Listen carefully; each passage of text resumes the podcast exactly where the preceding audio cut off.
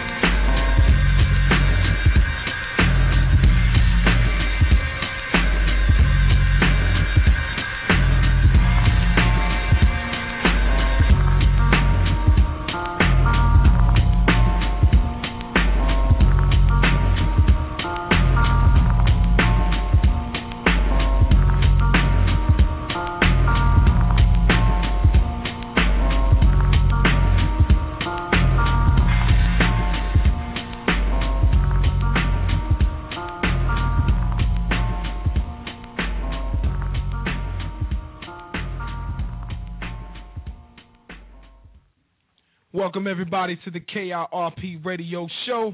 I'm your host Pudgy. You guys know what time it is. 7 1 2012. It is the first day of July. It is out here, baby. I hope everybody know it's summer. I got my man Ella hosting with us tonight. Ella, what's up, baby? Mr. Pudgy Miller, how you doing, sir? I'm beautiful, man. It's hot out here, man. It's I'm telling you, it is it is very hot. I know yesterday I decided that I was gonna try to work out and guess what? Um after my workout my body said, What were you thinking? How you try to work out in this heat, man? hey, you know what? I try to keep it right and tight, but thank God the gym actually had an air conditioning. Oh yeah, definitely. You you need that AC weather. The hundred degrees out there today, folks. Yesterday was scorching hot. Yesterday down, you could hardly breathe, man. The air was very thick. You, and I didn't see too many people jogging yesterday, but uh, I did see a few people sitting in the grass on the lawn. So shout out to everybody out there who decided that uh, in the 110 degrees you needed to be inside. Shout out to you because you're more of a man than me, even if you're female. But anyway, the Radio Show, folks, your number one black conservative show online, Southeastern Youth. Well over 400 million listeners. 619-638-8559. Number that one more time. 619-638-8559. The number. Hit us up on Facebook. We are there. Facebook.com backslash KIRP Radio. Also find us on iTunes as podcast KIRP Radio and folks. So don't email me talking about I, I can't find you. You're not because we're there. But uh, you got to go to the podcast, and we should be one of the most popular shows right now. I don't know what iTunes like. They were looking pretty good at one point, so you know I need you guys, man. I need you. We need we need you guys to come through, keep checking us out, keep listening to the archives, and you know, sending.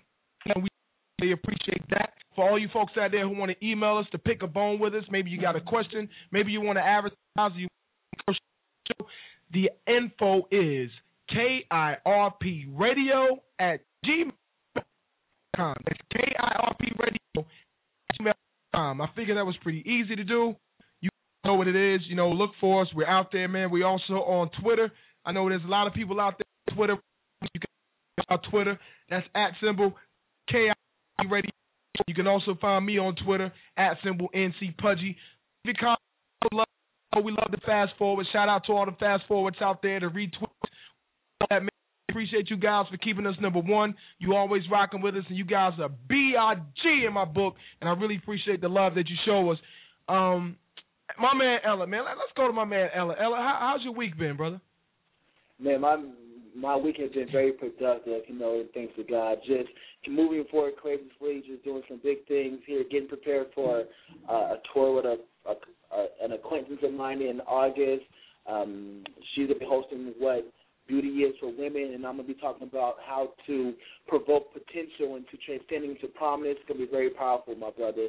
I think a lot of times people forget, especially men, their kingliness that that is innately within them. So we're just gonna try our best to bring it out in them. That sounds like a plan to me. I like that, right? One motivational guy, man. I, I gotta say that. Like you always, and I'm not just talking about the book. You know, tuned in. Ella is the author of the book entitled "Moving Forward Courageously," and uh, that book is awesome. You know, you guys got it. You need to get that. You can check the website. I'm pretty sure it's there. It is on there, and uh, that's Facebook.com backslash KIRP Radio Show. Um, find the link, man. Ella's on there. His book is on there. That is a wonderful book. Ella, you know, you, you know, in talking to you regularly I know you. You know, I, I know who you are. I, I know what you stand for, and I know you know you're always speaking of you know Christ. You're always speaking of you know moving forward. You're always trying to show some love, and you're always giving off positive vibes. But what what makes a person like that? I mean, what you know, it's hard to explain who you are, but what makes you like that? I mean, what what makes you? What motivates you? Well, I'm gonna tell you. I'm gonna tell you something that's really near and dear to my heart, and I don't think a lot of people know this essentially when I was growing up in impoverished neighborhoods, and I admire my cousin. My cousin himself, you wouldn't know that he was a gang member. He was part of the gang life, and you know when you grow up with insecurity issues and challenges, you want to be that person who actually has connections to all the young ladies and have the money that looks flashy. And my cousin said something to me really important when I was 15. Uh, when I told him I want to be be like him, he said, "I said I want to be you. And he looked at me, gave me that fatherly look, and said, Boy, I will smack you if I ever hear you say it again because I'm living vicariously through you. Uh-huh. and and, it, and you know it, it's difficult, and I understand where these young these a lot of these young kids are coming from, or even these individuals who are adults, that they feel like you know what I had nothing coming up, and therefore I got to do whatever I can and by any means necessary to get to where I want to be. Well, long story short, I unfortunately lost my cousin to um, a situation right in front of my eyes where it was a situation that I my my life could have been taken as well. So I think long and hard about those particular times that he told me that he was living vicariously through me. And then so many people projected that I was going to die by the age of 21, and I just decided, yeah. and this is the biggest reason what made me become who I am. I decided to be the other statistic that most people don't talk about. I like that. I like that. There's nothing wrong with that at all, man. And you know, I think that's what happens to a lot of people. I think that they have to change their life in order to really uh, uh, fully embrace what life has to offer.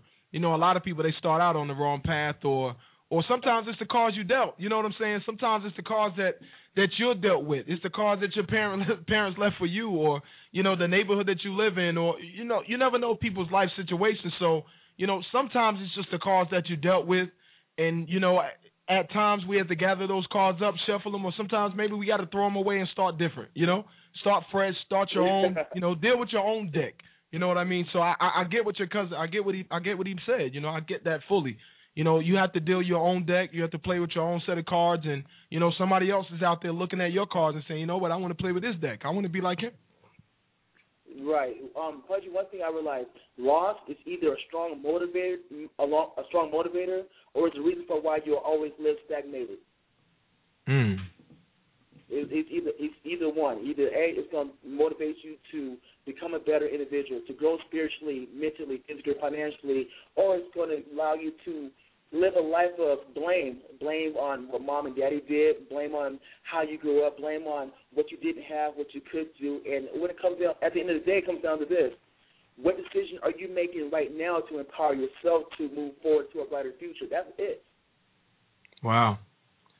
So Yeah, speak. book. Go for it. Did you hear? The, the, I'm not sure if you read the book. It's called The Other Wes Moore. And essentially, these two individuals from New York, both of them, both of them grew up in the same neighborhood, never knew each other.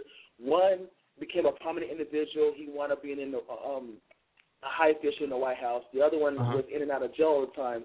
So some individual brought these two individuals together, and the prominent one, if you will, interviewed the one that was in jail. Said, "Why do you think you are in prison right now? It's because of how you live and where we grew up, because we both grew up in the same area. He said, no, it was expectation. People expected me to be the person I am, therefore I lived up to it. People don't realize how powerful imposed expectations are to individuals, and therefore they end up acting out. In my book, Moving Forward Courageously, I talk about how a lot of times we deal with identity crisis and identity issues. We oftentimes behave on who we think we are versus who we truly are. is is that more powerful to act on uh impulse in in things like in situations like that. And, and what what the reason I say that is because a lot of t- a lot of times we look at our role models right? And uh even as kids we we look at our role models and we instantly know that's who I want to be like or or that's the person I want to be like or I want to have that life or what may have you. So is it more is is it positive to act off impulse? Um, impulsive impulsive reactions and action all depends on what the intent, the underlying intent is, if you will. Let's say, for example, if you are involved in a hostile situation, natural instinct is to impulsively act irrationally or in a mode of defense. Does it make sense?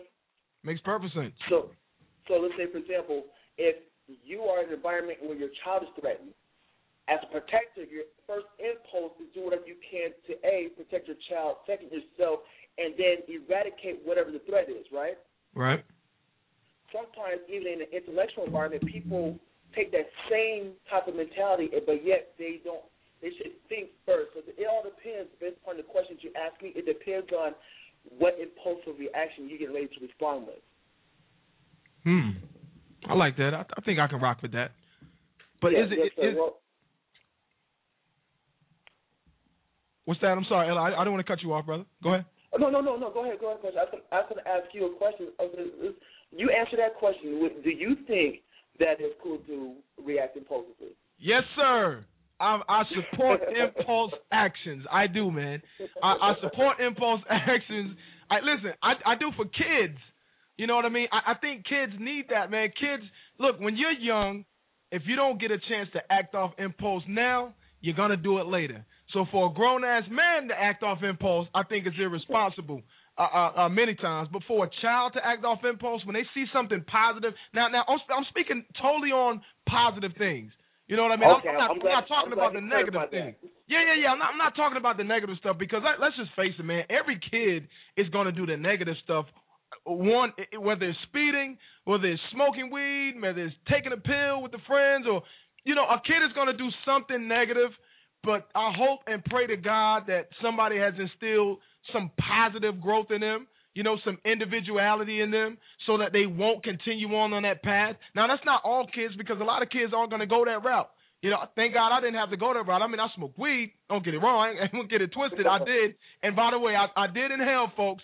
Shout out to everybody out there. I did inhale, and I enjoyed every damn minute of it. But what I mean is, I support impulse actions from kids because that's what kids do. The bounce back is what really matters, and and that's why everything that a child does should come from influence from their parents, and parents should act responsibly all the time. Therefore, parents should not act off impulse. Parents should not do things that are unrational, that are irrational. They just shouldn't, especially when you have when you know when you have kids, or or, or should I say, adults shouldn't act irrational. Adults shouldn't act off impulse, and especially not for the negative. Six one nine six three eight eight five five nine. You kicking it on the KIRP Radio Show with Pudgy and Ella. You guys know how we do it. You have Big in my book. Appreciate you guys listening. Look, Ella, let's let's bring let's bring the host on, man, because the show is all about this guy. This dude is a beast right here. When when I say a beast, so lately I've always kept up with him because that's my brother from the Frederick Douglass Foundation as well. You know what I mean? Uh-huh. And uh, we sit at some of the same tables around this state, you know, at times, and it's not been a time when I hadn't agreed with the man. You know what I mean? So I was I was ready to get my man on the show because he's a very insightful brother, very cool brother, very laid back. You know what I mean? He says what's on his mind. He always has an intelligent thought. And he, it is not off impulse. Welcome to the show, Chris Shella, folks. Chris Shella, Durham, North Kakalaki. What's up, C? Oh, what's up, bro? Hey, man, how are you, man? Black man trying to survive in a cold and harsh world. How I'm here. you doing? How you doing, Chris? This is L. How you doing, sir? Hey, what's up, brother? How you doing, man? I'm doing well, boss. Thank you. I heard great things about you, so I'm excited about the show. Oh man, it's all alleged, man. They can't prove anything. I, I gotta apologize to everybody too. I, I got caught in traffic. I, I knew we were gonna do the show early because we we like to accommodate our guests. So we had we had asked Chris when could he come on the show. You know, between six and nine. He let us know when we could come on the show. I was late. I apologize, folks. I got no producer tonight. It's only me because we're early, and we're even earlier on the West Coast time, and that's where the producers are. So my apologies to you, Chris. My apologies to you, Ella. My apologies to all the listeners out there. I see the queue is lightening up, so there's a lot of people on the show. So let's get it started. Mr. Shella, let the folks Yes, know a little bit. Let let the folks know a little bit about who you are, brother, if you will. Okay, I'm the managing partner of a law firm in Durham and Baltimore and New York and D.C. called Yeah. Shella Harrison House. Uh, six lawyers. I've handled more than 100 major felony jury trials, more than 50 murder cases. We do employment law, condemnation, all variations of civil and criminal law. All three named partners admitted to the United States Supreme Court. Uh, I have two published books out there, uh, Grinding It Out and Reasonable Facsimile. And uh, just a regular brother from Hillsborough, North Carolina, who really wants to contribute to his community. That resume is major. B.I.G. to Chris Shella. That resume, that, that legal resume is major. They can say what they want. They can't take the accomplishments away, baby. That legal Oh, resume they can. major. major with a capital M. I love it. Man, I appreciate it, bro. I appreciate it. man, I, I have so much to ask. I got so much to ask, but I, I'm sorry. Let me be let me be a little bit selfish. I'm gonna be a lot selfish for a second. The healthcare bill, Chris, help me out, man, because I'm not the only person out here that's saying that this particular healthcare bill. Let, let me clarify now. I got to give you some background about me. I am a conservative, but I have common sense, unlike some conservatives that we know out there. Listen, I do believe that there's a need for some type of revamp revamp of the healthcare that we offer American American citizens, legal Right, American right. citizens in in America. You dig what I'm saying? But Oh, absolutely, absolutely. this particular health care bill right here, come on, man. This it, why why this is not legal, Chris? You help me out, brother. Is this legal, man? Is it really legal? Well, there's, there's two points of view, man. One is how I feel personally about it, and two is my legal point of view on it. Now, the legal point of view, I got to tell you, man, Roberts got it right. Uh, the government can always tax you. I mean, uh, people are upset right now because they're saying that they never framed it as a tax, Uh huh. but they don't have to. It's not like we have to announce. It's not like you're playing Ollie Ollie Oxen Free or you're playing horse and you got to announce I'm going off the backboard. It doesn't matter. It's a matter how it's construed by the law. Now, am I in love with this bill? No, I'm not in love with it. I think there's definitely some changes we need in healthcare, but um, I I don't like the way it's structured. I don't like the way it's set up, and it concerns me as a, as, a, as an American citizen. And you're right. We're all paying in, but we're going to be covering other people that aren't part of the system because they simply, you know, the, the bill's set up so that if you're a U.S. citizen, you have to buy it, right? You have Right. to get the coverage. The problem is, if someone's not a U.S. citizen, they get injured, they go to the hospital. They're not going to turn them down and say, no, we can't cover you. Exactly. The system's still going to have to cover them, which means Ah. we'll be paying for it. And you know, it's it, it, it's frustrating. It's frustrating to all of us because the reality is, I mean, we're humans and we don't want to see someone just die in the street. We can't have a guy come in there shot and because he's not a citizen, we don't they, we don't serve him, we don't help him. But Right. the reality is, there's got to be something else that they can do. There's there's there's, not all the uh, all the iterations of it don't make sense to me. You're putting all the burden on the American public, and we're not talking about an insignificant population here.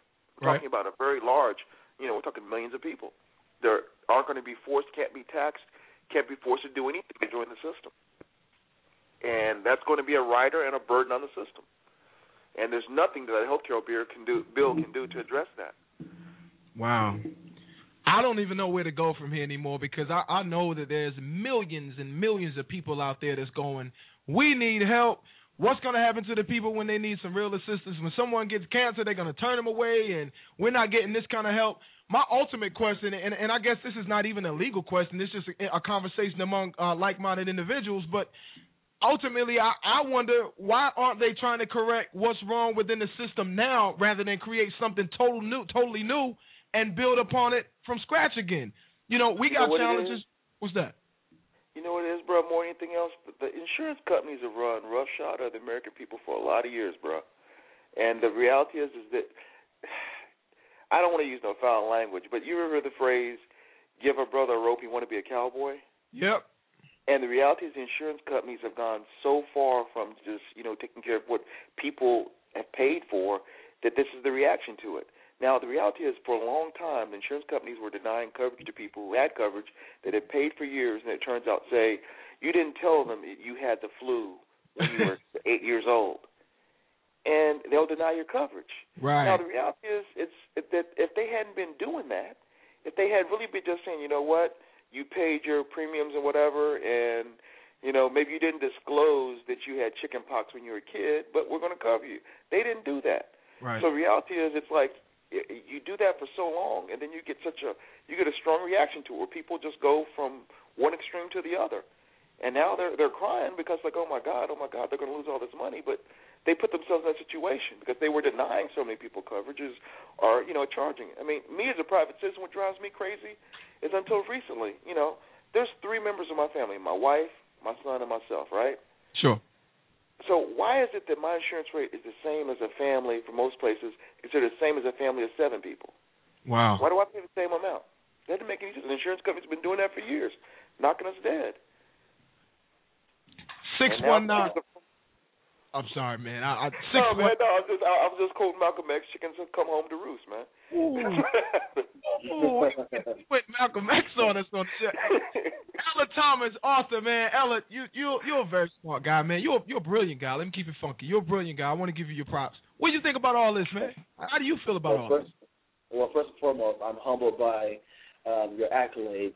Um, don't necessarily think I'm brilliant, but thank you. I would say this: I have a good friend. I have, a lot of my fraternity brothers and a lot of my friends are specialists in the medical field, as in surgeons and anesthesiologists, and they are so irate at this moment. I mean, first and foremost, I personally feel that there should be a revamping of the healthcare system, but to this magnitude, it has affected more people than it actually is going to help, in my opinion. And in the long run, I think we're going to find ourselves in a situation that is going to cause us to find a way to revamp this here in the next three, you know, four years. To be honest with you, because the way it was structured, it was I don't think it was structured with the strength of the American people. In period. So um, a good friend of mine said, Ella, you know what? He's the top surgeon in Washington State right now, Uh huh. and he, he, he detests. When when he gave me a call as soon as that bill passed, like I am hot about it. I'm like, okay, why are you hot about it? But I didn't realize that when you're a specialist, now you you as a specialist you can charge whatever rate that you needed to charge in in order to get paid for all your time and of course all your knowledge, right? Mhm. So this affects them adversely in the sense that now they actually have are limited to what they can actually charge to give the same type of expertise, um, knowledge as well as the same treatment as they would on a higher end level. So he's kind of like, well, hell, what's the point of me going to school for all these years if this is how it's going to end up being? Wow. Uh-huh. How My can best it? friend does the same thing too. I don't know what to say, man. I'm, I'm, I, it's just unbelievable to me because I already knew common sense, right? That's all I can offer. Look, I look, I ain't graduate from nowhere. you know what I'm saying? I got a couple of diplomas, couple- been in business for a long time. I, I can do, I, I can do a lot with some numbers. You give me a budget, I can do that, and I can make you some money. But here's what I'm asking, man. and and I'm not a brilliant by any means. You guys are the are the brilliant black people on the show today. The beautiful, brilliant black people, all them bees. We like that. and you B I G in my book. but Oh, listen, man. man. Ultimately, man, we we okay. We have a situation already, and, and like I said, we have a situation in healthcare already. Um, we do have things in place like clinics and and you know things of that nature. I'll just say things of that nature, but those places aren't performing at their best because of and correct me if I'm wrong, but because of lack of funds in large part. Is that right or not? I think you're right on that, but you know what? Uh, if you go down to the local clinics and you go see who's there, you'd be surprised to see who's there, man. A lot of our African American community don't use their own clinics that are there. You go to the clinics like here in Durham, you'll see a lot of illegals there getting treatment, and that's what's overtaxing the system. Why is it? Why why aren't we using what we have in place, and why aren't we trying to build upon what we have in place? If we're you really know, brothers, sincere, the doc- I mean, really, really, I mean, let's keep it funky now. If we really sincere about healthcare, if we if if we're really sincere about helping Americans with this healthcare bill, if this is the real reason as a healthcare bill, why aren't we really helping Americans? Why aren't we correcting where we already wrong instead of adding to the problem? You know, I wonder if these guys really know what the problem is outside of. I mean, you and I know because we're here on the grassroots level. They're at a certain level that they don't know who's showing up in the clinics. They don't know who's getting the treatment. They don't know that these people don't have money. All they know is that there's uninsured people that go to emergency rooms, but they don't realize the everyday preventive treatment could be there if it wasn't overtaxed by people that shouldn't be there. Amen. Amen to that. Six one nine six three eight five eight five five nine fellas. Six one nine six three eight eight five five nine. We're on the air with super I call him super defense attorney Chris Shella. The man offers more than that. But you know, I that that's just a favorite name that I like to give him. I wish he'd wear a cape. For Halloween, you gotta wear a cape. I want you to take a picture with a cape in the courtroom. Oh, man. I'm you- thinking will my you- wife will let me do that, bro. hey, shout out to your wife too, man. She's an extraordinary singer and songwriter. For you guys who don't know, Chris, uh, can you let us know later on in the show where we can get her information, where we can find the oh, records, absolutely. where we can man, listen to her because absolutely. she's awesome, man. She is awesome. Yeah, I didn't know the girl had skills like that. So shout out to your wife, man, Mrs. Shella. She holds it down, Thank you, bro. Thank you. no doubt. Let's get a little She's bit more. talent in the family. I'm, I'm so, say that one more time, brother. Because she's a real talent in the family, brother. I'm a hack. Just real Mm. talk. If you the hack, I, I can't be. I can't even be a bum on y'all step. If it's like that, man, I, you know. I'm- I'm uh, saying. I'm I know, you know, I can't be homeless on that street, man. I was gonna ask for some change, but never mind, you know. Hey, hey, hey, Pudgy, Yeah. Pudgy. I'm gonna have to be one of those recipients of the new healthcare bill just to keep Oh. it with oh. Anyway, all right, brother. Let me stop interrupting and let you handle your business, man. you the man. You know you the man, bro. hey Chris, man, you know, I just I just read an article uh that that had your name in it. And uh, I don't know if I read it on Facebook or read it in the newspaper or where was it. But um Don't bring that up. No, okay. I mean, man, listen, man. You have no. I'm I'm not going to talk about that that particular issue, but I, I am going to I am going to ask you about uh uh the the variety of clients that you have. You got a hell of a client list, man. Where do those people seek you? Where? How the hell did they get in touch with Chris Shella? And who are these folks, man? How, how do they get in touch with Chris Shella? Because there's a lot of people out there that need legal services, and you are a beast in the courtroom. So, you know, how does one Right. get in touch with Chris Shella? Easiest way is go to my website at shellalaw.com. S H E L L A L A W dot com. That's the easiest way to get in contact with me. But some of these people, like the one you're probably referring to, they got in contact with people through the community Yeah. who asked me to come and step in and, and fight for them. But like everybody Wow. don't want help, man. everybody can't accept it. Amen. You know. He's But laughing. yeah. Bit of an inside joke right now. I don't know if you people read the article out there, but Google him. I'll let y'all Google it. Now, one of, one of the callers call in and they and they mentioned this, I got hey, I, my hands are off. There's nothing I can say. You know, I let the callers their way, but I'm not gonna bring it up no more. I'm gonna let it go. I will say you have crazy ass clients. I'm sorry. I got much love Yeah. for you, you have some crazy ass clients, and that particular one is crazy on, a whole nother level. But anyway, Why anyway. you think I'm out, bro? Why you think I'm out? I told you, hey Alan, I told you the man was brilliant. You see what I mean? He he's like chess. He knows when to move, and you know. well, that that that's a sign of a great attorney, my good man. An individual who actually knows how knows the chessboard and know what moves to make before someone else does. That's just that's just great. Are you are you Esquire? Well, all of us are, man. I am, but the thing is this, man. All brothers know when to move, man. Question is whether we listen to ourselves or not. We all we all come with that, man. We all deal with that. You know when to move. You know when you're dealing with somebody that's crazy. You know when you're dealing with someone that's not. You know when somebody's trying to hurt you, and you just got to listen to your inner voice. And when it tells you to bounce, you bounce. I like that. That's that. something that all of us got inside of us. Yeah.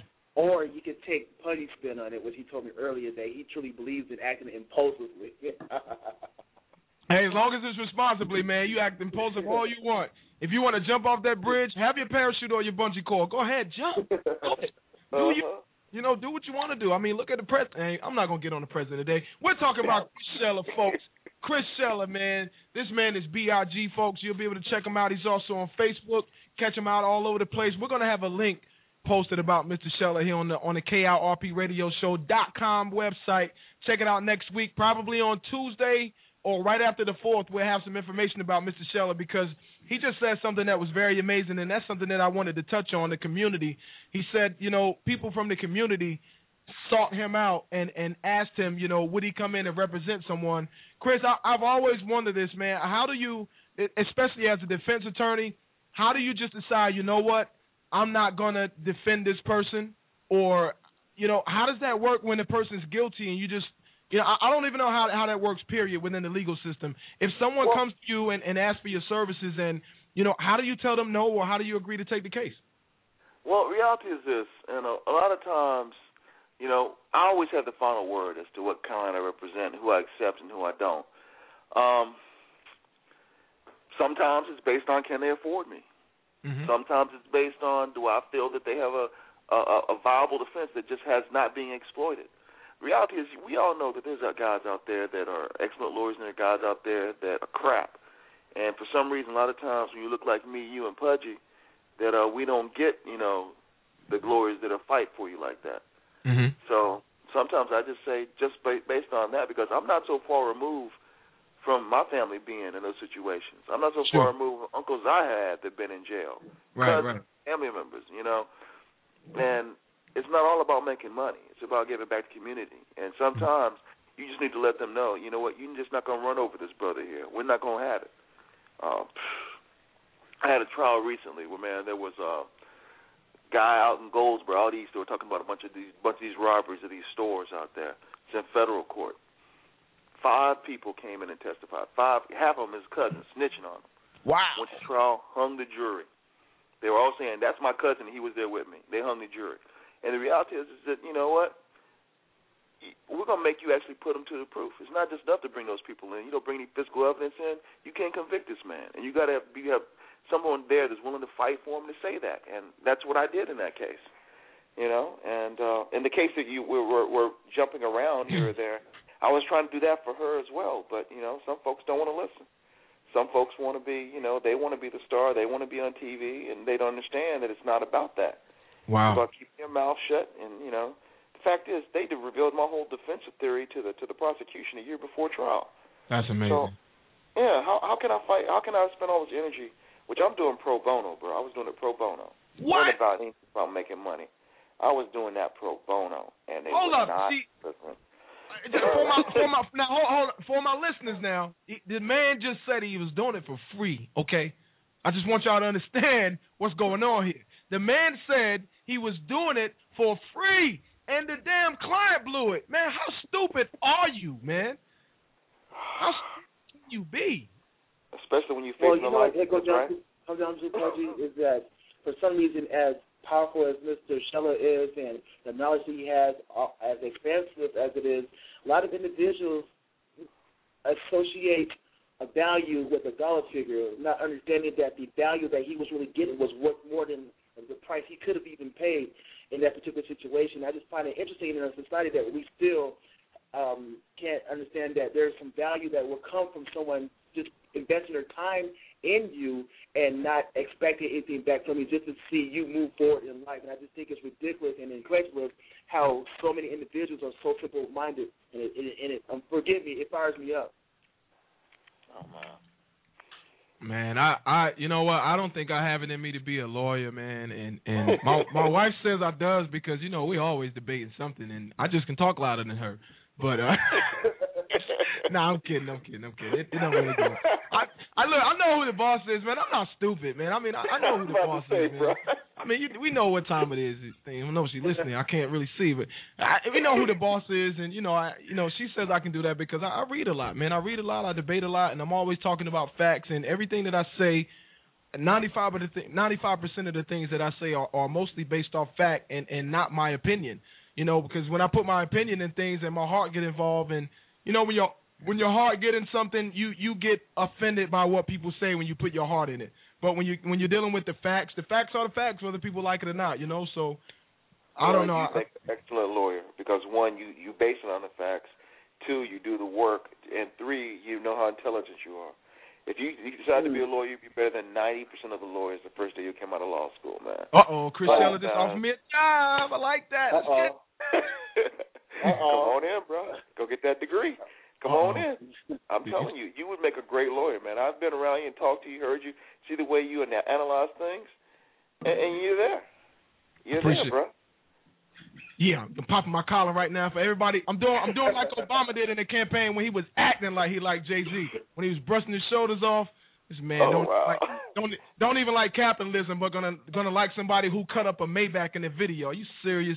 Anyway, you know, I did that after a trial one time. I got a not guilty. I brushed my shoulders off. Did nobody know what I was doing except my client. you know Hey, what? I, um, I gotta sneak some popcorn into a Chris Shella trial. What's up, Ellen? I'm sorry. No, I'm up here. I'm reading on Chris, and Chris, I think you have such a phenomenal background. A Morehouse graduate, huh? Mm-hmm. uh, yeah, Wow. man. I'm a, I'm a brother of the house, but you know, it's it's not, well, the way I'm I'm looking, thinking folks. this. Everyone's been somewhere. Everyone's got a past, and it's just what you're doing now. You know what I'm saying, man? I mean, I've done some things, but I know you have too. So it ain't Oh, just I'm about not popping my pointing collar. I mean, I, I, I'm I'm in I'm in good company right here.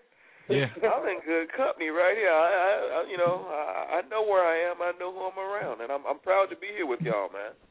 I love that. I like to hear that too. For real. Uh, one Look, thing I want to point out is that uh, I will be doing a tour here, God said the same, in early 2013.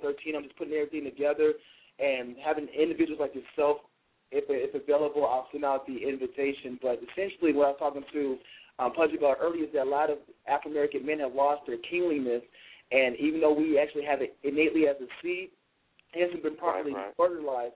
And so essentially, I'm gonna put together a warrior tour because you know, brothers, we actually are a war spiritually, mentally, physically, and financially, and it's time for us to take back our kingdom um, for God and for ourselves. So I'm just thinking, like you know, have individuals like yourself and Mr. Pudgy Miller, and it, it, it, it's time You- for a dynamic shift to take place in our community.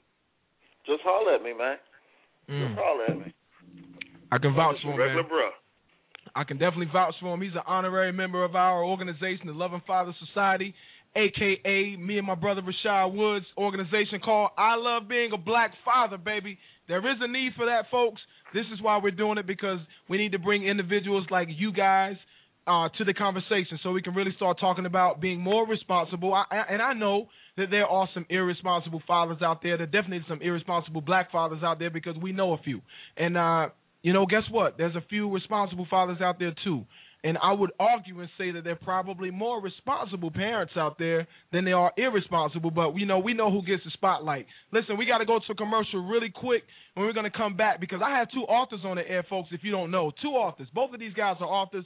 We're gonna get into their books here in just a second. We got to go to a commercial. You guys hang on with me, man. We'll be back in just a second after these commercials. You rocking with the KIRP Radio Show, baby. Six one nine six three eight eight five five nine is the number. If you want to hit us up on Facebook, that's facebook.com backslash KIRP Radio Show. We're also on iTunes. We're also on Twitter at symbol KIRP Radio Show. You're rocking with the number one black conservative show, Southeastern United States. We do it B I G. We'll be right back.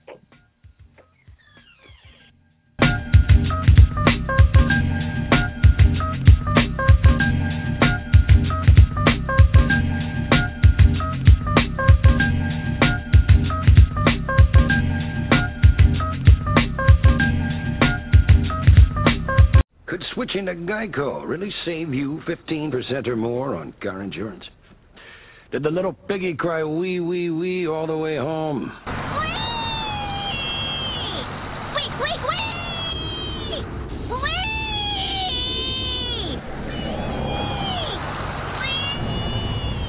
Wee, Maxwell, Yeah? you're home. Oh, cool.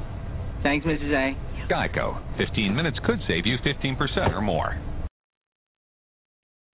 Sound Chew, the number one online music tournament, encompasses seven different genres, including hip hop, R&B, country, reggae, reggaeton, pop, rock, and gospel. Music artists, log on to SoundChew.com to compete for a chance to have exclusive access to music listeners across the globe. Build relationships with other music artists and music professionals, plus maximize your exposure and gain worldwide attention. Music listeners, log on now to enjoy new music from up and coming artists. Then Vote for the songs you like best to ensure that your favorite artist wins. Also, check out the latest in music news. Music execs and producers scout music talent to find your next big star. Musicians and voters, sign up for SoundChew today. That's www.soundchew.com. S O U N D C H E W. Once again, that's www.soundchew.com, the number one online music tournament.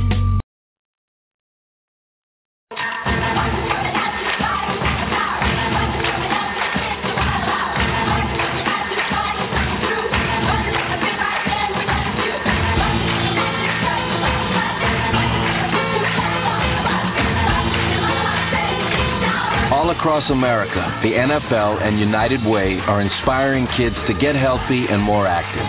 Join the Play 60 movement. Pledge to Play 60 today at liveunited.org.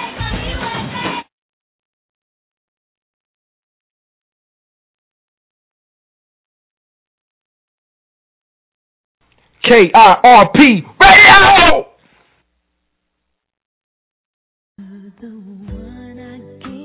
Sixty thousand North Carolina families are affected by autism. One out of every 110 children born today will be diagnosed with autism. If you have any questions or need support, we can help. The Autism Society of North Carolina can be reached at 800 442 2762. Again, that's 800 442 2762.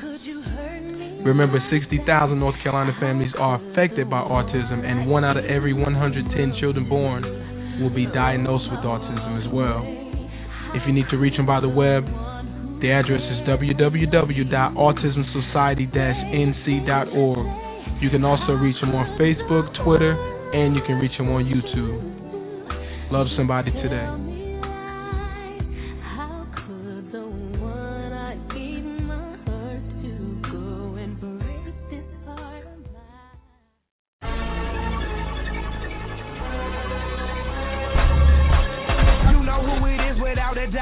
And. If money talks, I got my master's in communication. But I don't run it, I run it for a hundred. Ever since I was a young and been hungry, it's Paul Bunyan. You've been so fixed to plumbing. I'm a beast in the game, you run it. And if this ain't what you call hip hop, it must be bungee jumping. East side on my arm, three stripes on my sneakers. And even if they slip us, they better be Adidas.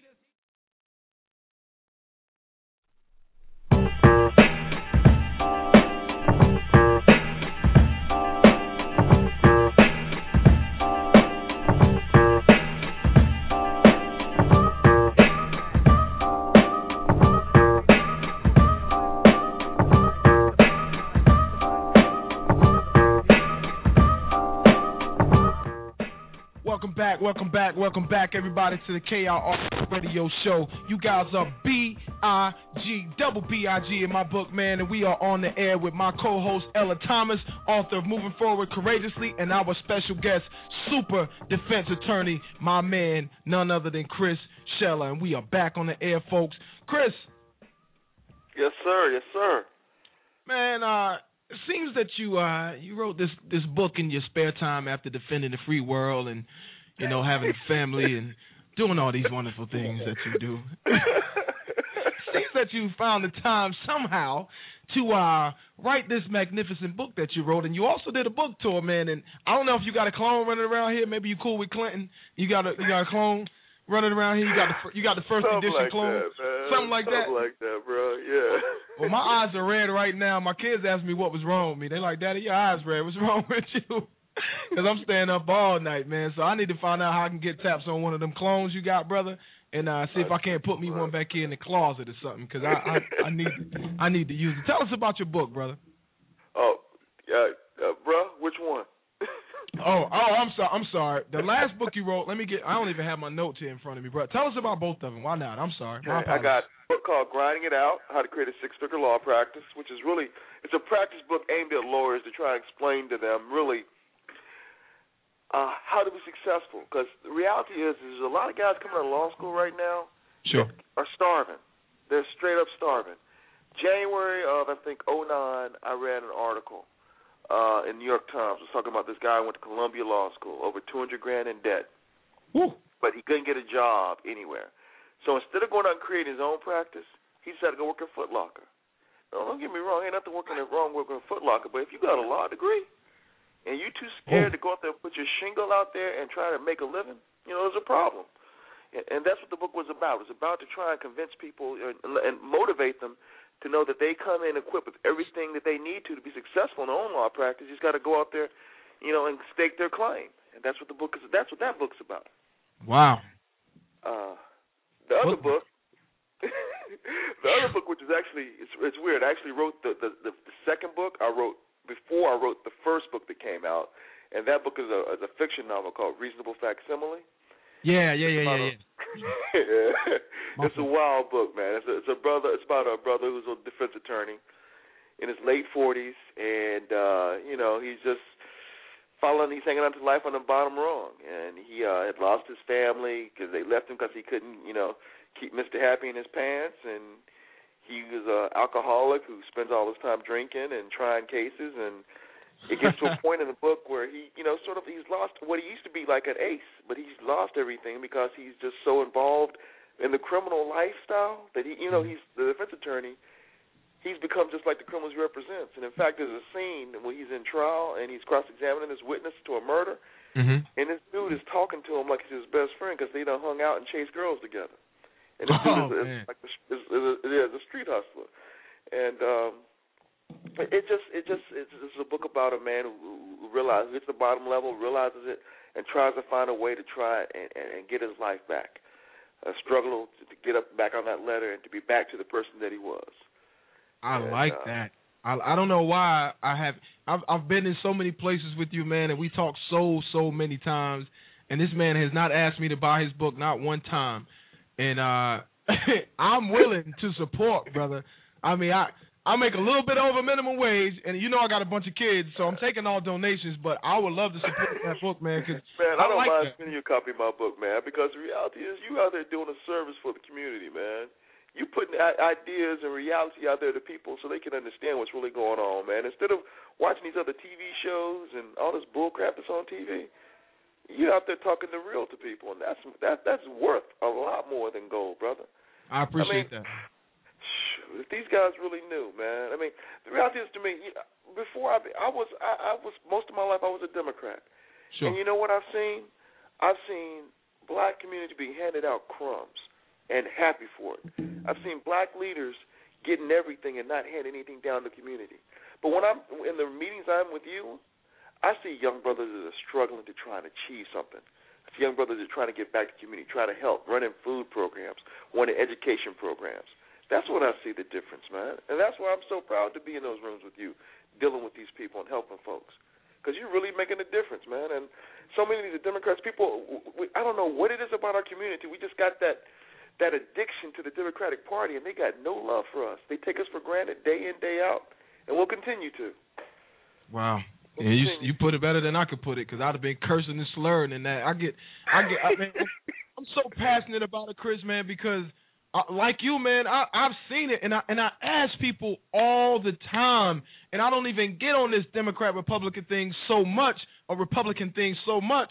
But man, it's it's clear, and I even I just said to my pop last night. Shout out my pops and my moms who came up here for the first time. I done, I done lived all over the world, and they finally decided to come to Greensboro. But I'm happy about that, so it's all good. I'm in Burlington, excuse me, but I've seen it, man. All my life, I've seen people, and I just said to him, I said, you know what?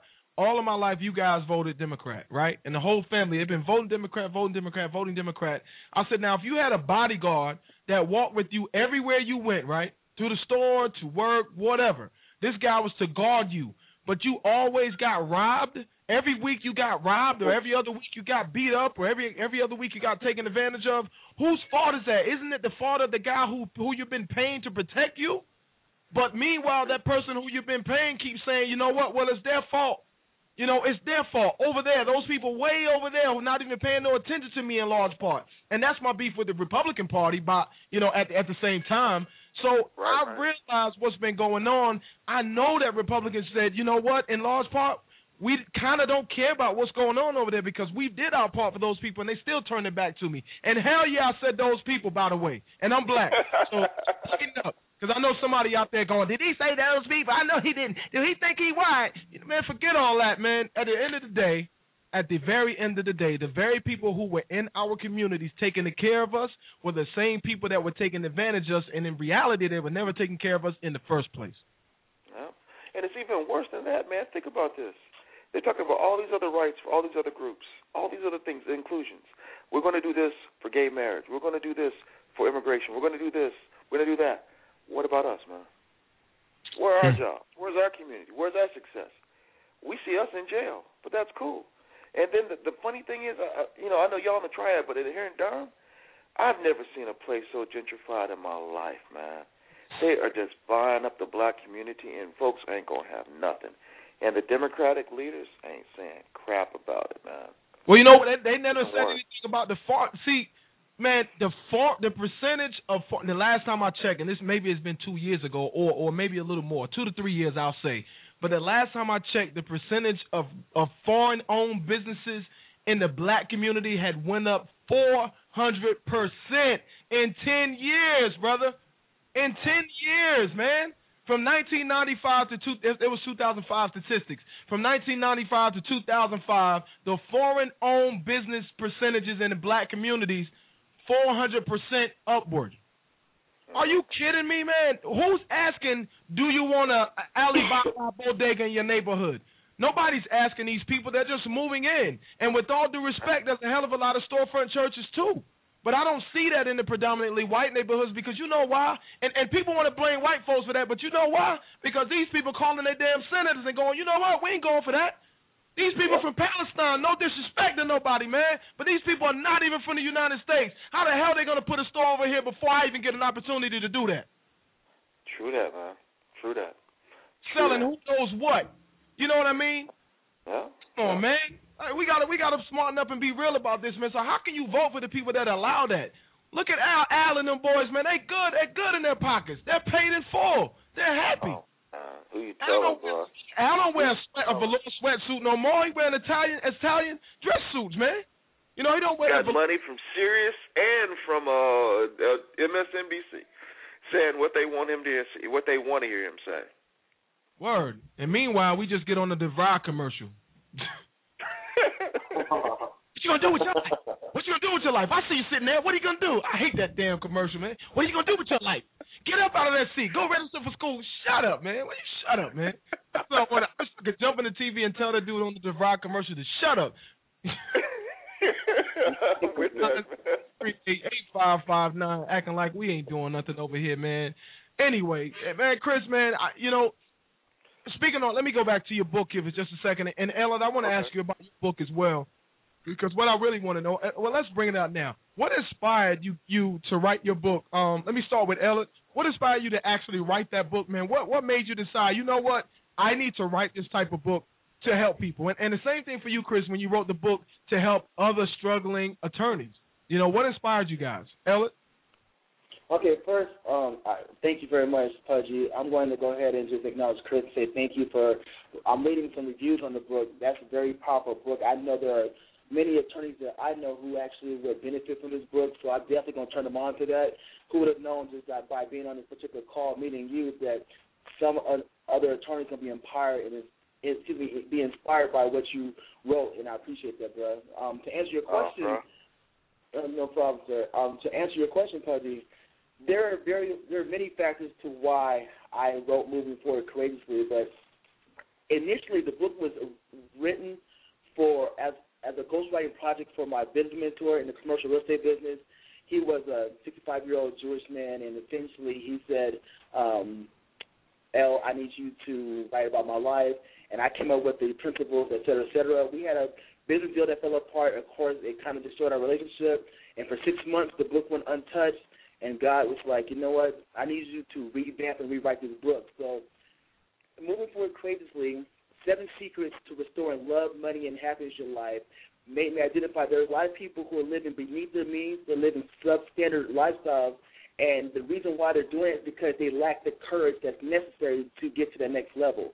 So essentially, what I did was took the word courage and made it a seven-step systematic process how people start living in power and purpose spiritually, mentally, physically, and financially. Now, I know as an individual who's gone through many particular storms and have conquered them, I know there's other individuals who are suffering from similar situations I suffer from, and therefore that prompted the book moving forward courageously. Uh, my website, IamMFC.com, is a website that's full of content, and it was created by professional and empowerment speakers like myself and my colleagues, just that give people information how to live through that next challenge, through that next day. Because one thing I learned, loss, challenge.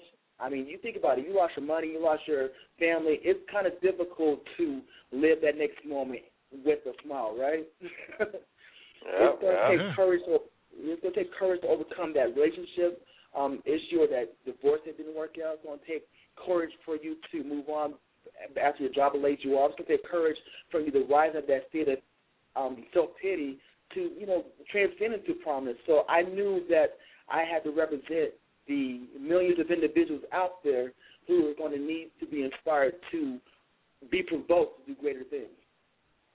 Wow. I like that. I mean, that's Big. Like that's that uh, yeah. That's that sounds like you were motivated and moved to write that book. That's what's up because that that's passion right there. I mean, you can put passion in words. That means a lot because it will help the multitudes of people. I mean, repeatedly throughout the years.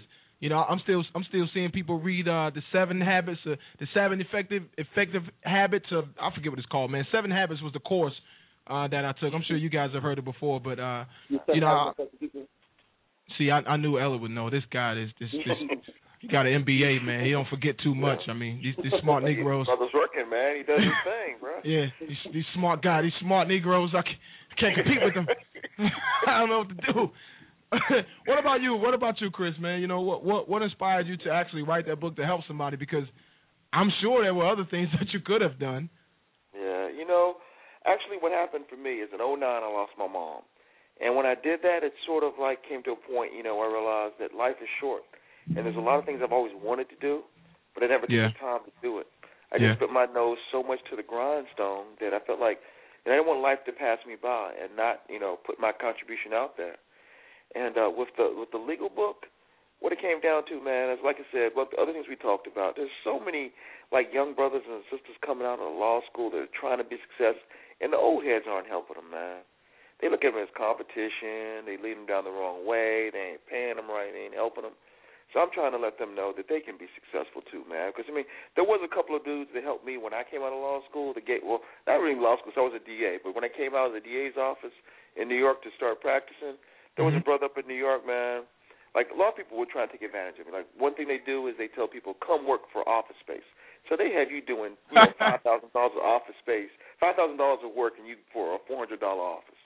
This I told him I'm going to do it. This brother said, "Man, come on in here." He gave me an office for four hundred bucks and started me on my path, man. So I'm like, I'm trying to give back to young brothers and sisters all across the country. So just like that brother helped me, to let them explain what the game is out here, and that they can be successful too. All it takes is believing in themselves. And um, the other book, I, I just, I just decided that I, I've known so many crazy stories about lawyers, man. Yeah. So many real, so many things people have told me. I've seen. No one would ever believe it, and half of them I put in the book, and people still don't believe it. It's just, you know, I mean, you crazy stories. I remember knowing hearing about this lawyer that used to represent big time drug dealers in D.C., but he was a drug addict himself. He was a heroin addict, man, and he was so bad. They some some guys I knew said one time they were outside of near a party he was at, Yeah. and there was like a three step stoop that the guy was coming out the party. He took an hour and a half to go from the top step to the bottom because he kept losing time. Wow. Man. I mean, it's just Yeah. just stuff you can't even imagine, and that's that's kind of what I threw into my book, man. Just Mm-hmm. just just just the wild things I've seen and heard and and spoke to, and I try to tell everybody that character Jasper Davis ain't me. So don't even think about it. But it's a mixture of lawyers that I know. So that's what sort of uh-huh. motivated me to write what I did. That's crazy. Your book, your book should be a. You know what, man? We need to get together and we need to go meet some people because your book should be a script. We need to make a movie about that. But if you negotiate, oh, I got a part, man. I, I need a part. I can put you. I can Oh, put you at a table. You there, people. man? You there, bro? You there? I'm gonna drop a copy. In the, I'll drop a copy in the mail to you tomorrow from the office, bro, so you can read that. Love that, All right. man. We to go. But everybody else go to Amazon.com. you know what? Yeah, let them know how they can get it, man. Amazon.com. Uh huh. Amazon, Barnes and Nobles, it's all over there. I like Kindle. that. See, that, that's capitalism at its best, man. You can like it, you can love it, you can hate it. Either way, it still stands, it still exists. You can't, man, you can't knock capitalism. And we're not talking about cronies. These guys are putting in work, and they're definitely trying to make a living off what they're doing, and they're making it. You know what I mean? It's beautiful, it's inspiring, and I love it, man. And, and I commend you guys for it. You know? You, you know it's interesting, gentlemen, and I will never forget this. I had the privilege, even going through such a odious past, um, I had had some remarkable individuals that God sent my way. And the, um, the older Jew, Jewish individual, he said, Ella, this is the reason why a lot of people, no offense, in your community fail in life or they never acquire what they want in life. While most millionaires have large libraries and small TVs, a lot of people in your community have large TVs and small libraries. Oh, oh, Oh, man, he came oh, deep, didn't he? oh man, you just dissed me like that, man. I got a little 42 inch up there, man. I mean, we we got but two TVs in here. Nah, we got more books than we do TVs. I like that. That that's it, nice. It, it, it, it's interesting because before he would even teach me his commercial real estate practices, he gave me he told me five books I had to read before he would sit down and talk to me. Now keep in mind, anytime I think what needs to happen, anytime that you're in the presence of individuals who have knowledge and power of what you want, you should be willing to humble yourself to find out if it, uh, of course, if it's moral, of course, to find out, okay, what does it take to get inside this individual's head? Because these individuals got there in some way, shape, or form. They're not just going to share the information from you freely. They want to know that you have some level of tenacity, some level of a game plan that you really want to work for it. I was in church today, and the word was called "Wrap Your Faith Around It" about Jesus healing the two blind men. And the thing that was funny about that is that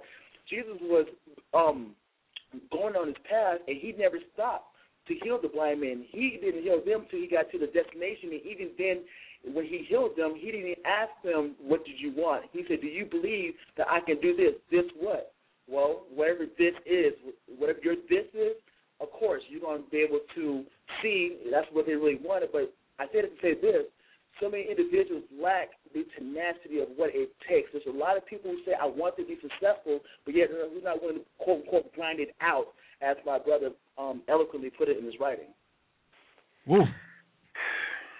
Help yourself, in the other words. difference. What you, say, Chris? That's the difference. I'm saying that's the difference between a lot of folks. Everyone wants it, but not everybody's willing to put the work in to get it. Yeah, I think I think that's what we face. in. That that's what we face a lot of the times when it comes to people asking, you know, do you mind helping me or will you help me? I'm I'm trying to do this, I'm trying to do that. But a lot of times when people equate their trying is you know, their trying isn't actually putting forth any work. Their trying is just saying, "Hey, I have an idea and I want some help from it." You know, not that uh, you know, maybe you can do it yourself before you even ask for help, you know? So You know what, man? There was a it was a lawyer, young lawyer that I was trying to bring into my law firm. Single mother. She's actually not young. She's about around my age, but she's always had a hard time. And I've always tried. I tried to bring her into my firm. Every time I scheduled a meeting, something popped up. Every time we were supposed to sit down and talk about what she could do for the firm and help, something came up. Every time, and you know, no calls telling me that she couldn't make it, wasting my time. wow. And then she wonders why she's in the quandary that she is. Yeah. I didn't realize that happened on that type of professional level. I mean, that's got, that's disheartening. Uh, How can how can you even be an attorney, practicing or not, and and not even uh keep appointments? You know, not even to the point where you can make a call and say, "Hey, I can't make it," with a legitimate reason, not an excuse, a legitimate reason. You know, hey, maybe No. can we postpone or you know, I don't know. Some of these people get their degrees and they they lose it. They forget that they're human beings. Like that other issue you had me deal with. Sometimes folks just they get that law degree and they're, they're they're so used to being able to respond to people when they want to or when they want to do on their time, and that's the difference between surviving and excellence. It's the difference. You know, Chris, I, I hear, man, and, and I don't know for certain, but I can just tell you what I've heard from various people. But uh the bar is a beast in itself. I mean, the bar is tough, and law school is is just that much tougher, from what I understand. So, uh, what is it? You know, if you could for a minute, just speak to uh maybe some kids out there, or maybe maybe some uh maybe some adults who who maybe want to go in the in the legal profession, uh whether it's paralegal, lawyer, you know, uh defense attorney, you know, DA or what may have you.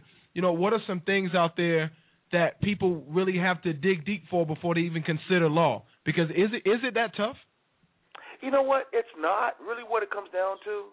Is either you put willing to put the effort or not. If you're willing to work, if you know the value of a dollar, you know the value of what you can do or what you can achieve. It's not that hard. I mean, I remember those days when I was uh when I first started practicing law. I was like, oh man, this is so tough. It's so tired. It's tired. And then someone was like, you know, this older guy I know. He was like, well, you know what? I know you're tired and stressed and belly your feet all day, but we could have been outside in the 90 degree heat digging ditches. So you got to appreciate where you are and what you've achieved. And a lot of people just sort of forget where they came from or where they could have been. You know, they, they don't appreciate what they have, and they take it for granted. If you're willing to put the hours in that it takes to do the study and do the reading, you can, anyone can become a lawyer. In fact, going to law school ain't got nothing to do with being a lawyer. Mm-hmm. All that stuff you got to learn when you're actually practicing. It Wow. all comes down to how much effort you're willing to put in, how badly you want it. And, but the one thing I try to relate to people is actually one of my my best friends from high school, from growing up as a kid. He's a lawyer at a major partner. He's a partner at a big big firm, one of the 50 biggest firms in the country down in Atlanta. And he and I have one agreement that a lot of these young lawyers don't understand. You are in a service industry. You are providing a service to people.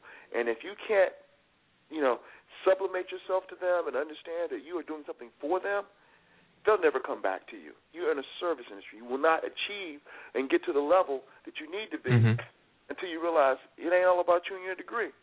I Mm. relate to people that um when I first started practicing law, the people that I was always nicest to, it wasn't the other lawyers, it wasn't the judges, it was the clerks and the court officers and the bailiffs. Because Mhm. you know what? If they can relate to you, they will cover your ass. When you aren't there on time in court, they will tell the judge, "Oh, he called, he's on his way." They will call you and tell you when you forgot about a case. They will tell people, "You know, you need a lawyer. You need to go to this man. He does his thing." And all because I would talk to people and treat them like human beings, and not that I'm a lawyer. You know? I know a few of those. A few of those. Yeah. Wow. I got a few buddies like that. I can't even front, man. It's, it's every word that comes out of their mouth is I'm a lawyer and, and I law and I practice law and I do this and I do that. It's like I'm like, dude, all right. you know what I'm saying? You're a lawyer, know that's me, cool. bro. I respect that. Nah, you're not that way, Bro, Chris. you wouldn't even you wouldn't You even know. know that I was a lawyer unless you asked me, right? True indeed. You wouldn't even True know. indeed. you wouldn't even know because it's it's not. I, I, I'm not. I'm not the lawyer Christopher Shella. I'm Chris Shella. Just happens to be a lawyer. Yeah. And if, if I ever get that big head, my wife will put me right in my place. So I like that. I like that. See, see, this is something that I always notice. And shout out to my brother Rashad. Shout out to my brother Kevin Daniels because one thing for sure, those brothers will let you know that my wife got my back. And if I fall short, she's gonna let me know. She's gonna help me. And man, I appreciate that because I definitely get it. My memory is like man a paper, a paper, a wet paper bag. It's not dependable at all. My memory no good, man. I had to put it in the calendar, and a lot of times I ask my wife here write this down for me. But I only say that to say this, man. Most powerful guys, most guys that really appreciate and really want to help and really seek out to help people, they have a very significant, a, a, a- very dependable, significant other on their side, a very strong, positive force on their side, not behind them, not in front of them, but on their side to help them along the way. And I happen to think that the family structure is one of the most beautiful things that we can have in this world. That's why I'm out here talking about things because I think that we need to promote, you know, family values. Like you said, you know, your wife will put you in check if you got to start if you started acting stupid. Let's call it what it is. You know, you started acting crazy, you got too big headed. You know, maybe you maybe you you know had a big case or something like that, and, and maybe you really shine through this case, and the media's all over the place. You know, your wife is the one that that will say, you know what? Okay, I know you just won that case, but you better put that tie back on that bread. You know what I'm saying? So, all right. You left that thing in the kitchen. Get Yeah, the garbage out. bingo.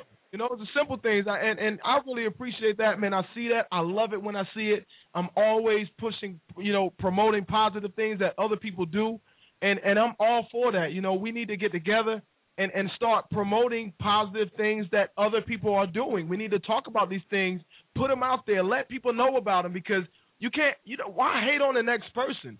You know, if they're doing something great, you know, promote them, let them know, put the word out there, let people know that hey, here's what's going on in the community. This guy's doing a great job. He's over here doing this.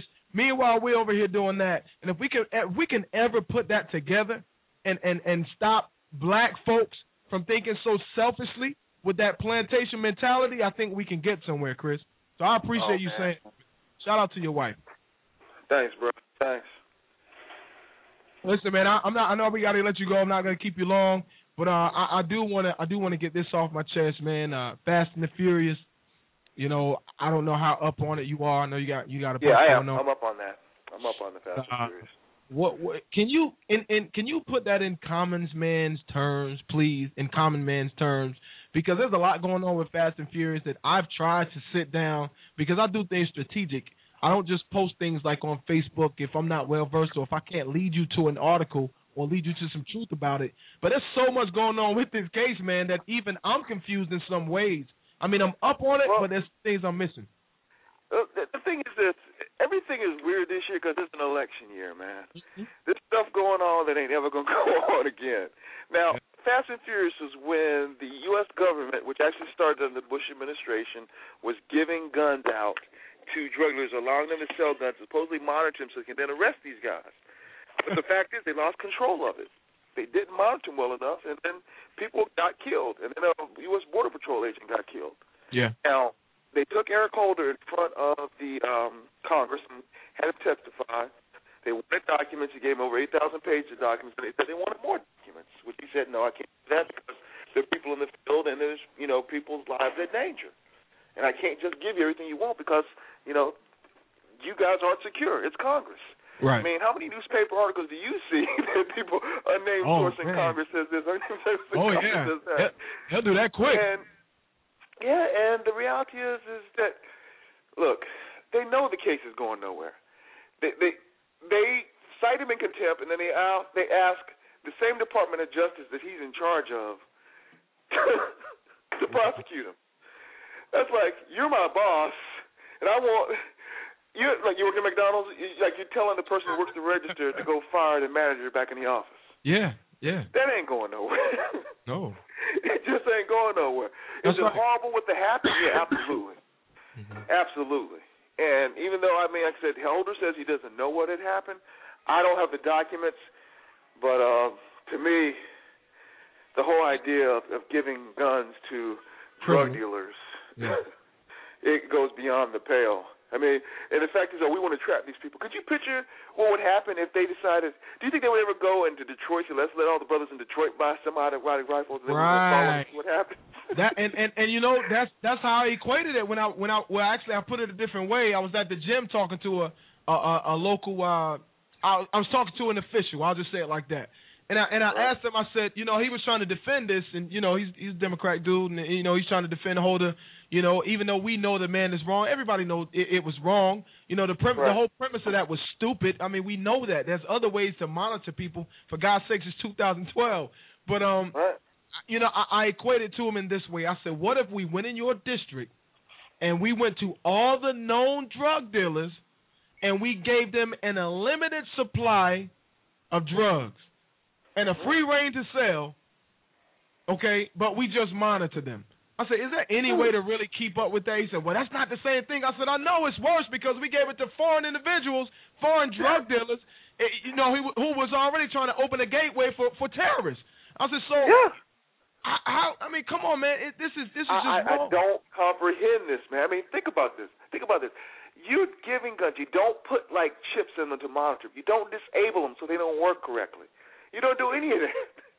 and you let them walk out with these automatic weapons, and now an agent is dead. And the reality is, we have one agent dead. But how about all the people in Mexico who are being suffered? Where they are, it's illegal to own a gun there. That's but right. now there are guns from America that we've allowed to go across the border that are being used to kill Mexican citizens. Eric Holder is done. I, I think that's. I think it's safe to say he's done. I think it's safe to say he deserves whatever he gets, and and I don't know how anybody can defend this. Well, I don't. Uh, why does why does people why do people cross the party lines when they know? Why don't people cross the party lines when they know someone within their party is wrong? I mean, does the party does a party really mean more than right and wrong? You know, bro, I'm just a lawyer. I'm just a hired gun, so I can't even tell you. All, all I know man. is that all I know is that, that, that people have to look inside themselves and say there's certain things that we need. I mean, like we said earlier about health care, there's got to be some Republicans got to realize we need some change in health care. Everybody knows that. But then we know we need to know that there's other things we need with the Democrat Party. We know we should have been giving these guns to these people. We know that. Absolutely. And it's not a you know it's not a Democratic or Republican issue. It's a right or wrong issue, man. Yeah, it's a man. human issue. It's a That's human what I issue. And I, I just don't. Like I said, I guess that's above my pay grade. I'm just a hired gun out there fighting for folks. But I tell you, man, sometimes we got to get past these labels. Yeah. And just do the right thing for folks, especially for our community. Because if we don't, ain't nobody going to. Well, that's what I'm pushing, and I know that's what you're pushing. That's what Ella's pushing, and we, you know, we all talking about the greater, the greater good for all folks. I mean, and, and that's just where we are. You know, life ain't fair, man, and and there's no way you can make life fair. But one thing, you can work hard for what you get, and I don't think that's outdated. There's a lot of people out out there, a, a lot of people who are who are far, far, far, far gone within the liberal uh, understanding or the liberal ideology, but you know, I I just don't think that you can make life fair for everybody. I, personally, I think that you know sometimes there, there's something said to be there's something said about working hard for what you get, and then kicking your feet up and looking back at when you were there, opposed to where you are now. It's something to be said about that. Yep, yep, you're right, man. You're right. That's why I'm down with, with brothers like you, man. They're really trying to make a change for this community for our people, man. Well, man, Absolutely. If you would, uh, you know, we're gonna let, we're gonna let you go here. Then we're gonna go to a commercial. We're gonna come back. Me and Ella, we're gonna chop it up a bit, and we're gonna close the show at eight o'clock. You know, I I, I know that a lot of folks gonna be watching the the BET Awards tonight, and uh, so I, I'm not even gonna put myself in that position. I'll, and I already lost against the Gra- the Grammys killed me, the finals killed me, the Oscars killed me. You know, the show almost went to a halt. But you know, we still at four million. But you know, it is what it is. We're doing our thing, and we're doing it slowly. Um, we'll be getting that, reaching out to some politicians out here, and don't be surprised what kind of politician ad you hear, political ad you hear on this show.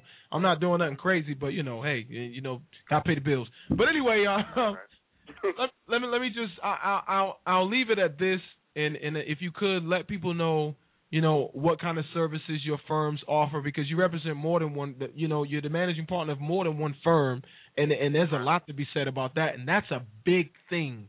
You know, that's a big thing. I'm not talking. I'm not even gonna get at Michelle Obama. Let me leave it alone. Let me stop. Let me stop. Let me stop. Even even though I can't find one major case that she argued, you know, that that she where she represented, you know, that ground break, break ah, that groundbreaking case that you know Claire Huxtable might have had. You know, even though they're trying to paint her like Claire Huxtable, but I can't find that one groundbreaking uh, uh, partner making case that she presided. But anyway, I'm not gonna get on that right now.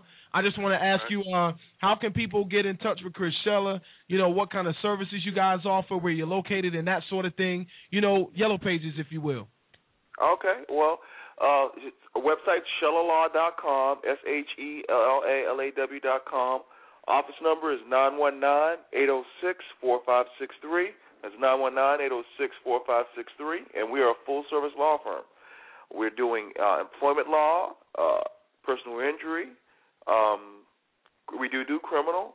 Every type of law under the sun, any type of needs that you have, we have six lawyers. We can handle it. We have offices in Durham, North Carolina. We're opening a new office in Charlotte, which should be open, I think, in August. We have an office in Baltimore at 111 South Calvert Street, right in the Inner, Inner Harbor, and uh, we're here and available for folks. So hit us up at shellalaw.com, at chrisshella at yahoo.com. You got our numbers. We're there. And just like the brother said, Google me. We're here to fight for you, and I always tell people that if you feel like you're not really getting your fair shake, you feel like your lawyer's not following, fighting for you, holler at your boy. Chris I like that. Shellalaw.com. I like that. See that we like he can he can really wear the shirt that says Google me, man. I'm gonna get you a shirt that says Google me. You need that. actually, actually, what I need to do though, seriously, I need to get you an I love being a black father shirt, man, because that's a movement that we're moving forward with. I appreciate oh, your man, interest I, in I it, brother. Appreciate the bumper sticker you sent me. I got that Hey. on my car right now, man. I like that, I man. that Thanks in my that. car. I And appreciate don't that. Send Google, don't send a Google me shirt, but my wife will bleach it. don't do it. Man.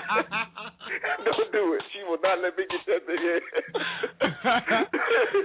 I like that. She needs to send me a record, man. I need I need one of her records. I'll play the record on here, man. I'm, I'm you know I'm not too big to do that. I love I love when folks problem, send me man. Records. So you know, get me a record out here. We'll get it on the show. We'll play it. We'll spin it. We'll do what we can do to help out. And uh Yeah. Chris, man, you, you you got an open invitation, brother. Anytime you feel like coming on the show, hit me up. You got the direct connect. Let me know. And we'll definitely have Oh, you on. We'll love to have you on. Well, I'm gonna call and holler at you, bro. I definitely will. I appreciate will. it.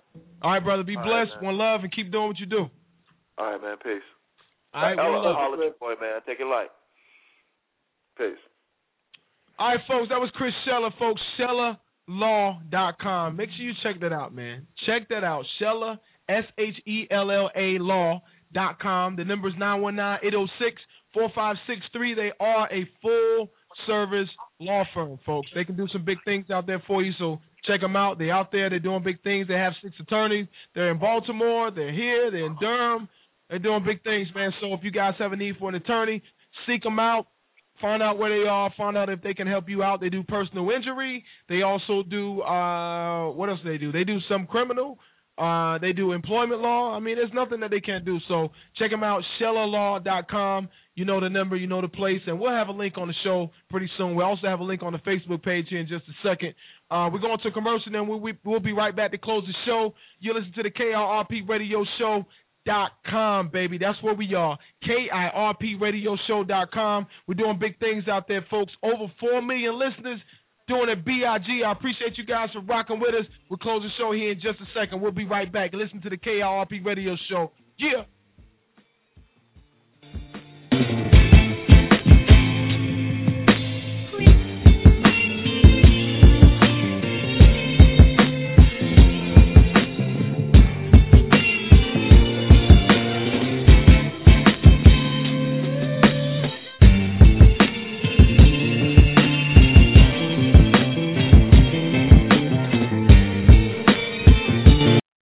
All your trucking needs, make sure you contact Allen's Trucking LLC. That's Allen's Trucking LLC owner Brian Allen and BA Welding Incorporated. For all your trucking or your welding needs or transportation needs across the country, make sure you contact Allen's Trucking LLC out of Winston-Salem, North Carolina. Their number is 919-426 5455. Again, 919-426-5455. If you have transportation needs and you need to get your equipment there on time, make sure you contact Allen's Trucking LLC.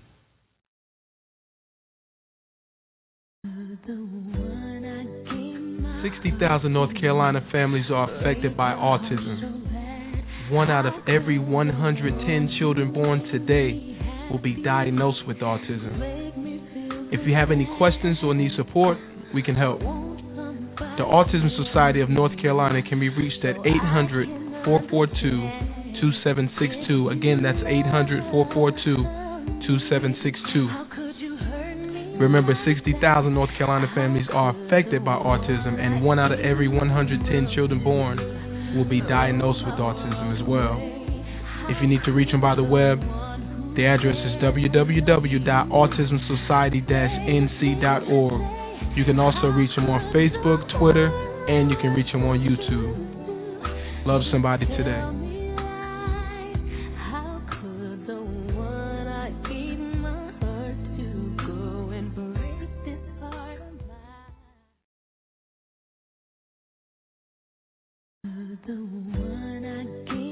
Sixty thousand North Carolina families are 9.8 ounces is nothing. 9.8 ounces is everything. It's the difference between empty bleachers and packed houses.